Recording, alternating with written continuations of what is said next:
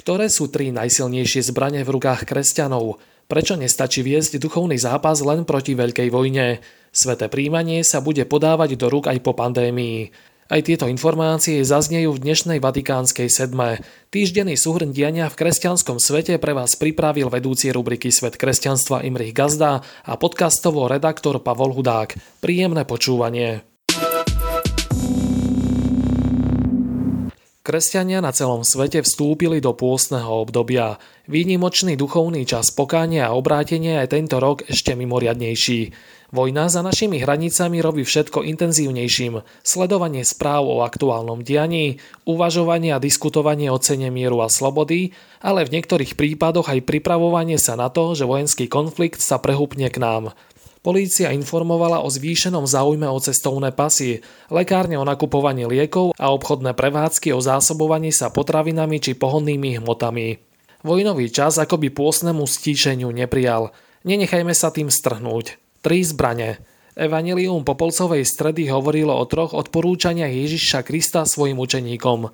Almužna, modlitba a pôst.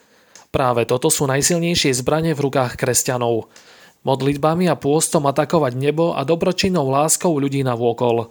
Samotnú Popolcovú stredu pápež František vyhlásil za deň modlitieb a pôstu za mier na Ukrajine. Dobre vie, že niektoré druhy zla sa nedajú vyhnať ináč, iba modlitbou a pôstom. Porovnaj Matúšovo Evangelium 17. kapitola 21. verš. Pôst znamená prelomiť všetko, čo nás rozdeľuje, všetko, čo mi bráni zdieľať svoj život s druhými. Preto je tento pôst taký dôležitý.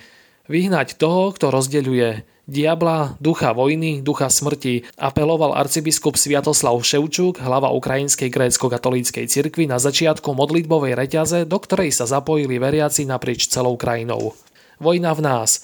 Popri spoločnom duchovnom zápase proti veľkej vojne by sme nemali zabúdať na malé súkromné vojny, ktoré vedie každý z nás. Proti druhým, no neraz aj proti sebe. V každom z nás prebieha vojna. Ide len o to, za aké hranice prejde. Aj ja si musím ten boj vybojovať za seba, so svojimi strachmi, povedal len niekoľko dní pred začiatkom ruskej invázie redemptorista Artur Bilík, slovenský kňaz, ktorý sa narodil na Ukrajine.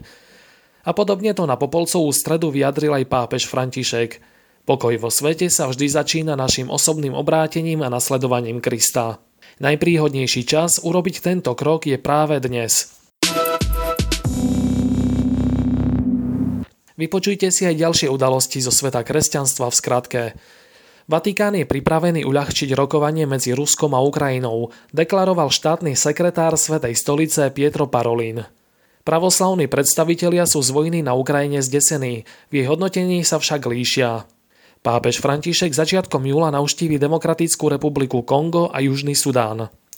Nemecký kardinál Rainer Maria Voelky po druhýkrát ponúkol svoju rezignáciu na post arcibiskupa Kolína. Prvýkrát ju predložil v septembri 2021, ale pápež ju neprijal. Dôvodom sú pochybnosti okolo vyšetrovania sexuálnych škandálov. Konferencia biskupov Slovenska rozhodla, že možnosť svetého príjmania do rúk zostane zachovaná aj po pandémii. Viac o všetkých spomínaných udalostiach si môžete prečítať aj na našom webe svetkresťanstva.postoj.sk. Na našom webe si nenechajte uísť ani ďalšie zaujímavé články, napríklad o tom, že utečencom pomáha množstvo cirkevných organizácií a ubytúvajú ich aj kláštory, o tom, že Salesiani priviezli 48 detí zo sirotinca Ľudvove a príjmu ich slovenské rodiny. Tiež si nenechajte ujsť video s košickým grécko-katolickým eparchom arcibiskupom Cyrilom Vasilom, ktorý hovorí o tom, aby sme nedovolili, aby v nás zvíťazilo zlo a ľahostajnosť. Na našom webe je tiež text o tom, že kievský pravoslavný metropolita moskovskému patriarchovi odkázal, že keď už nie je proti agresii, nech prejaví aspoň milosrdenstvo vlastným vojakom. A tiež si môžete prečítať text o tom, kde sa kolega Pavol Rabara zamýšľa nad tým, či si chce pápež udobriť tradicionalistov. Na záver dnešnej vatikánskej sedmy nebude chýbať ani tradičná knižná bodka. Dobré predstavenie by malo byť konkrétne, splniteľné a múdre, píše známy český kňaz Štepan Smolen vo svojom pôstnom zamyslení. Toto náročné kritérium splňa aj záväzok kvalitného duchovného čítania. Čo tak si počas pôstneho obdobia prečítať význania svätého Augustína, Filoteu svätého Františka Saleského či deníček Faustíny Kovalskej. Ak by ste už mali túto duchovnú klasiku za sebou, môžete sa pustiť aj do menej známych, no od hodnotnejších diel. Pre náročnejších je tu pravidlo dokonalosti od Benedikta z Canfieldu, pre uponáhľaných listy spúšte od Karla Kareta, momentálne vypredané alebo farských činných knižniciach toto dielo určite nájdete. A pre hľadajúcich je tu zasa kniha Buď kde si práve od spomínaného Štepána Smolena. Predchádzajúce typy boli len krátkou uputávkou. Hodnotných duchovných kníh je mnohonásobne viac. Budeme radi, ak nám o svojej obľúbenej knihe napíšete krátky postreh na svet kresťanstva zavináč postoj.sk. Troch z vás radi odmeníme. Čím iným ako kvalitnou knihou z nášho vydavateľstva Postoj Media. Prajeme vám obohacujúce čítanie. Dnešnú Vatikánsku sedmu pre vás pripravil vedúci rubriky Svet kresťanstva Imrich Gazda a podcastovo redaktor Pavol Hudák. V mene celej redakcie vám prajeme pokojný a požehnaný víkend.